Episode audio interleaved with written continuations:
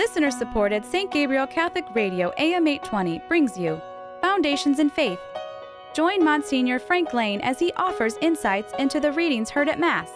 And now, Foundations in Faith with Monsignor Frank Lane. This is Father Frank Lane. We're continuing our program, Foundations in Faith. Today, we're going to look at the Gospel according to Saint Mark, the first chapter, the twenty-first to the twenty-eighth verse.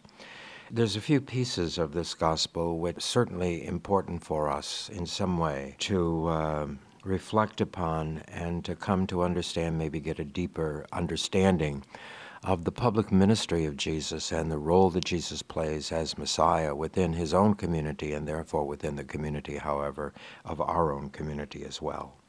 So it begins with Jesus and his followers went as far as Capernaum, and as soon as the Sabbath came, Jesus went to the synagogue and began to teach. And his teaching made a deep impression on them because, unlike the scribes, he taught them with authority. This sounds like, so, yeah, Jesus teaches with authority, but, but there's something very, very important here. First of all, the debate of the scribes um, is, is something that uh, the rabbinic debates of the first and second centuries, where they pick a point and then they go and they try and cite all of their sources for that and to take particular positions. And in the taking of the uh, particular positions, they they come into kind of endless arguing about it. And it becomes more kind of like, uh, well, there's this, but then there's this, and then there's this, and then there's this, and, and there's very little resolution to it, all of it trying to figure out how to more exactly observe the law. The idea of authority in the Old Testament is always only God's authority. And that means that there is involved in this gospel then an acknowledgement and a realization on the part of the people that there is a prophetic presence within them. Prophecy is kind of described as simply, you know, the authoritative word of God spoken by men. And that the result of it is, is that the authority is always divine authority and never human authority.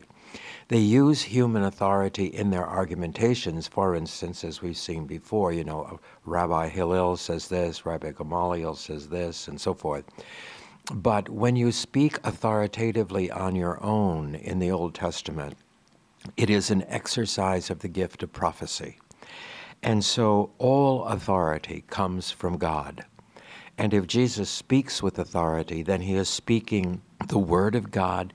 He is teaching them what God wants them to know. And so this is why they are amazed, because he's not just another rabbi arguing the minutiae of the law. This one is speaking with authority. Therefore, he's speaking as a prophet, and he's speaking, therefore, with the authority of the divine. So that we have now going into into this, in the synagogue, a realization among the people now that there is a prophetic voice among them. And prophecy was, you know, we we tend sometimes to um, to trivialize what the word prophecy means, and we take it either as soothsaying or we take it as, you know, uh, thundering uh, critique of the world in which we live and all of this kind of thing. It can deal with the future, and it, it can deal with the social issues of our age. It can do all of that.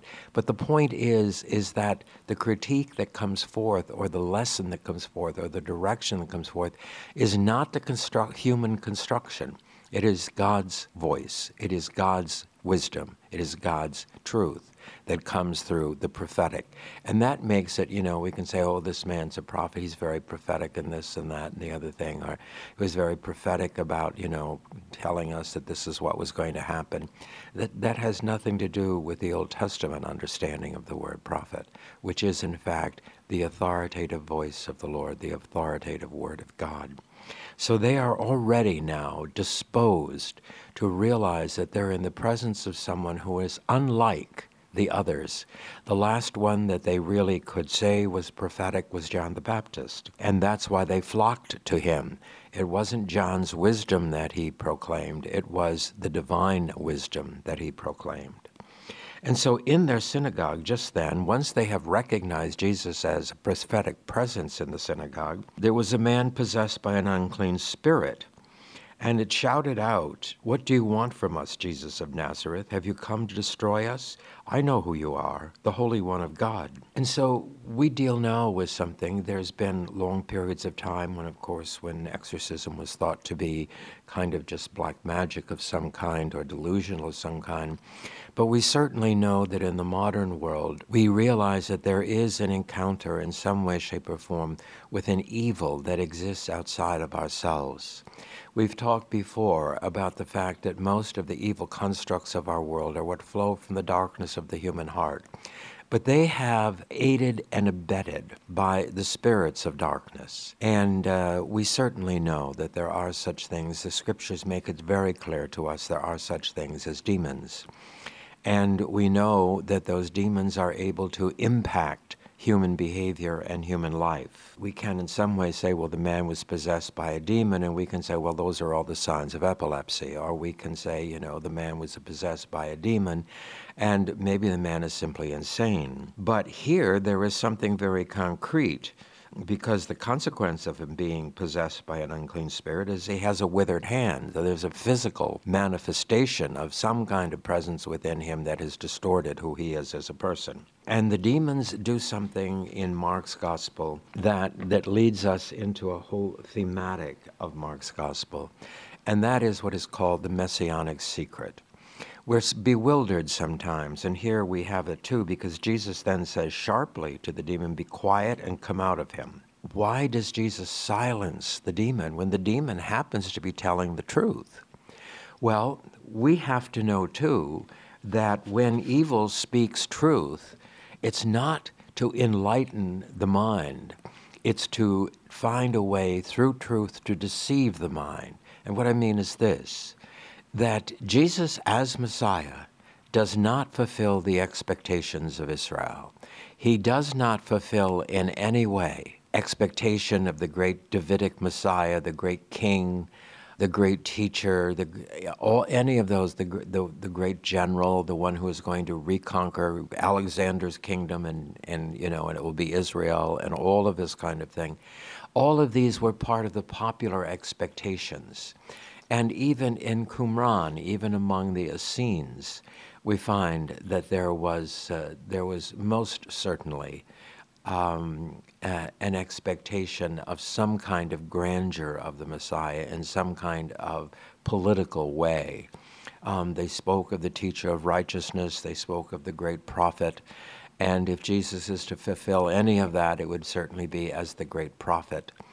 It isn't something that is consistent with who Jesus is and who what Jesus' life story is to become.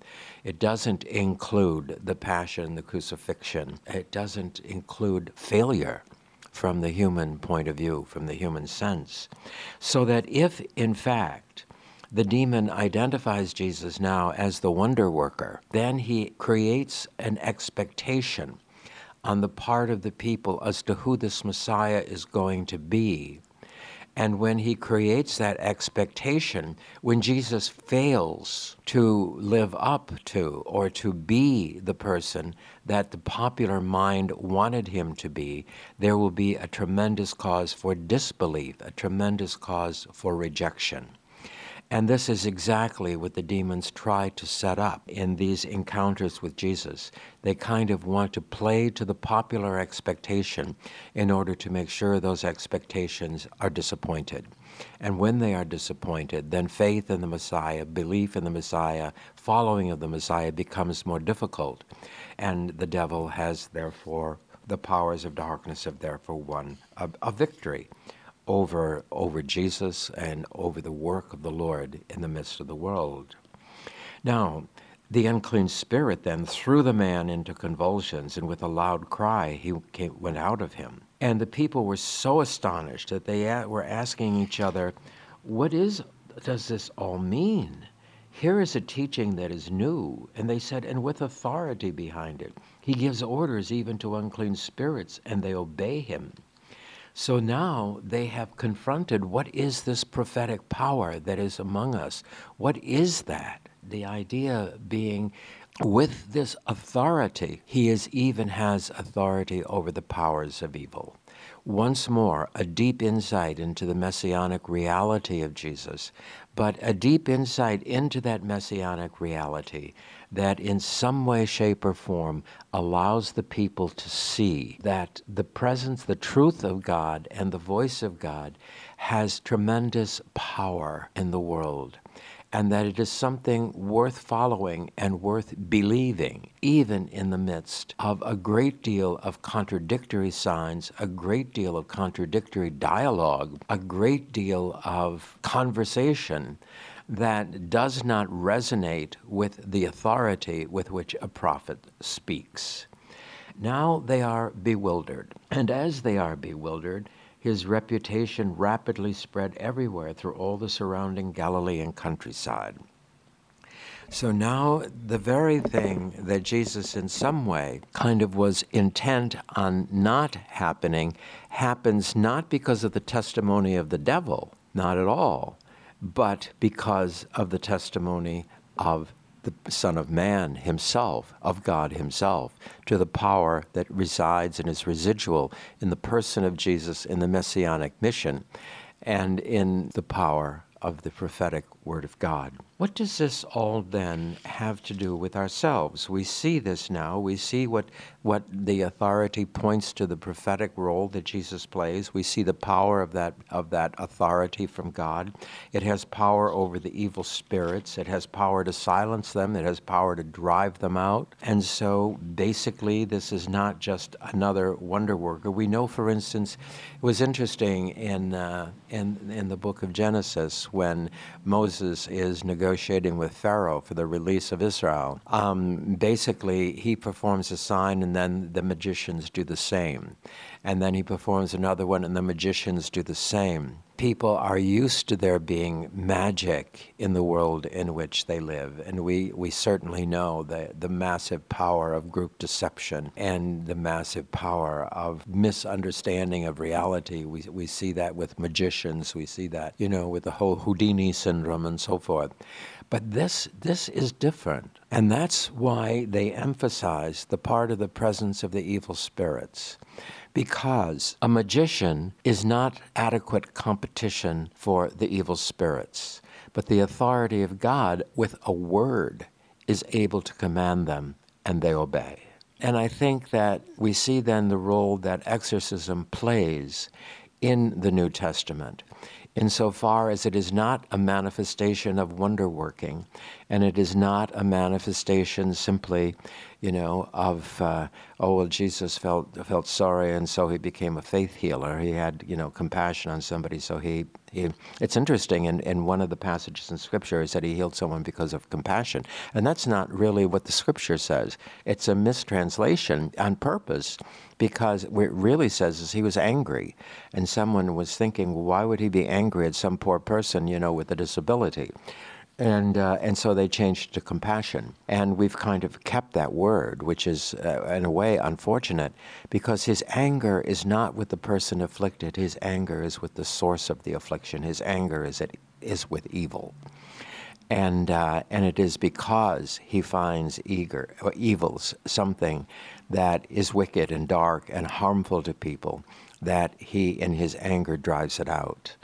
And so here we don't know what his personal attitude is. This is not one of the passages where it where it says that he does it with pity or compassion, when, and many of those where the real translation is he does it in anger. But the fact of the matter is he is not in a negotiating mood with the powers of evil, nor does he relish and take delight in their testimony as to who he is. That's not something that Jesus does in the Gospels. What does this mean now for us? We've said so often before, the Gospels are not limited to having relevance or meaning only in the first century. They are what they are, and they speak to every age, to every time, to every place. And so this Gospel must also speak to us. And when this Gospel speaks to us, then what is our reaction? We have already seen, for instance, when he speaks to the crowds in the synagogue of Capernaum, that he speaks with authority. So it is for us then, part of the whole structure of the Catholic Church is that there is an authoritative structure to it. It is not a free, a charismatic uh, community of individual believers who each receive the inspiration of the Holy Spirit and each then proclaim their own truth. The truth has to be filtered through some kind of authoritative structure. We might say through some kind of prophetic structure. And that means that the authority of the church is supposed to support and substantiate the Word of God, the will of God, and the mind of God. Now, through the ages, we have been able to rely on the authority of the church. As a matter of fact, you know, even in the great theological debates of the Middle Ages, there was a question, is, is reason or authority the most powerful foundation for Catholic theology? And that's still in some ways debated today. That doesn't mean that everyone in authority, when they speak, that they speak with the voice of God. That doesn't mean that at all. The prophetic voice of the church is the communal voice of the church as it has accumulated through the ages. We're not like, you know, the Mormon church, where the president of the Mormon church receives new revelations and then things change. That's not who we are. We believe very firmly that the last revelation was revealed with, came with the last of the apostles, and that the role of the church, therefore, is the authentic interpretation of that re- revelation to every time and place, meaning, once again, that neither are the decisions of the church locked into time and place, but they are pertinent in every age and every place when they are authoritatively proclaimed. And I think that this is something that we we need to deal with in our own lives. I recall um, m- many years ago when, when I was in the seminary, our rector telling us that to, to remember that the Pope is infallible when he proclaims, not when he argues. And I think that we take the infallible proclamations of the church and say these are the prophetic word of the church. These are where the church stands as prophet in the world, in the modern world, in the modern age. And that whenever we proclaim those truths, we participate in the prophetic mission. Prophecy is not, oh, I have a new idea. Prophecy is not, I have a new inspiration. Prophecy is not, well, the Lord spoke to me personally and he said this. I know the church says this, but I know different. That's that's not Catholicism. That's not biblical Christianity, very honestly. We can see right here in this gospel, authority is a foundational principle of revelation, and that uh, that authority is rooted in the church offices because of their relationship with the divine, because they are instituted by Christ, not because we decided we had a great way to construct uh, an ecclesiastical society. It was moved and it was in- instituted and structured by the Lord. It begins with Matthew sixteen eighteen, you are Peter, and on this rock I will build my church. As Catholicism, um, when it came to this country, came mainly kind of in ethnic garb and uh, brought with it the long-established authoritative patterns of Catholicism from the various primarily European cultures at the time. As the cultural component of Christian of Catholicism dissipated in the in the integration of Catholics into American society, we partook then of the American ethos, which was a Christian ethos, which was very Protestant, and therefore very individualized. And that kind of individualism we began to misinterpret in many ways as authoritative. We find that the two-edged sword, for instance, of the charisma, early charismatic movement, which was something that, that I think really carried the believing church through the chaos of the post-conciliar chaos of the late sixties and seventies, at the same time ran the risk of becoming an independent entity within the authoritative structure of the church. And uh, fortunately, and, and as the years went on, it seems to have reintegrated itself now once again into the structure of the church, at the same time always skirting along, and something we have to be somewhat careful of, along the lines of the private interpretation of Scripture, the private inspiration of the Spirit, and so forth. All of those things, you know, we the private interpretation of spirit of the Scriptures, we read the spirits, the Scriptures, and we seek for some kind of uh, guidance, some kind of light, some kind of illumination of our faith. But it must always be over, it must always be ratified over and against the teaching of the church for it to be authentic. And so every, for instance, Bible study should have some kind of corrective component to it, some kind of component that uh, in, in some way, shape, or form makes it check itself by the official teaching of the church, the authority of teaching of the church, and therefore the prophetic voice of the church. It's also important for us not to attribute divine origin to all things that are spoken to us by authorities within the church, because they are not necessarily guaranteed a prophetic voice unless they speak in conjunction with the tradition of the church, unless they speak in conjunction with the belief of the church, which is the reinterpretation in every age of revelation and therefore of the scriptures itself. I think that's important when we come along to something like this, because we have the tendency then to misunderstand authority. We misunderstand authority as something, you know, bestowed in something um, by the society in which we live. And in, in the fourteenth century, Marsilio of Padua said exactly that, that the Pope, the Church, derives its authority from the people. And that's not so. Um, nowhere in, in in the Gospels does Jesus say, you know, tell me what you want me to say, and then that's what I'll say.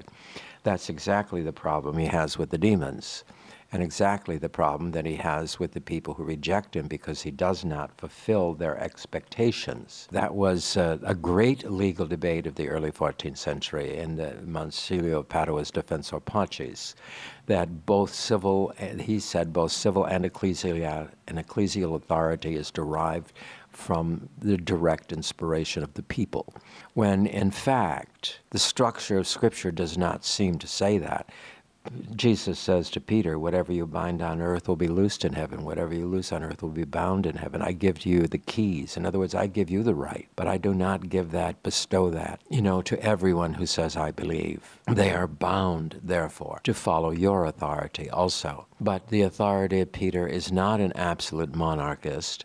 It's not uh, a divine right of uh, of bishopric. It is, in fact, a gift given by God through the channels which he establishes for the well-being of the people of God, that they might believe correctly and follow authentically the teachings of Jesus Christ. When we frame it that way, we avoid a great deal of issue, a great deal of problem. And although, you know, it's admirable that people receive inspirations, it's admirable that people find, you know, personal meaning and so forth in theology and in Scripture, and hopefully everyone does find personal meaning in that.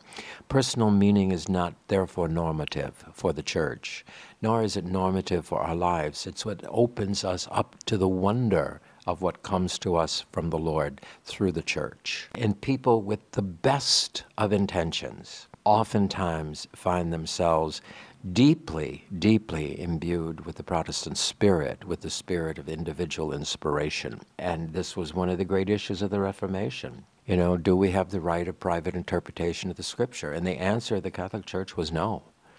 You know, the Church interprets Scripture for us. It is not that us that interpret it for the Church.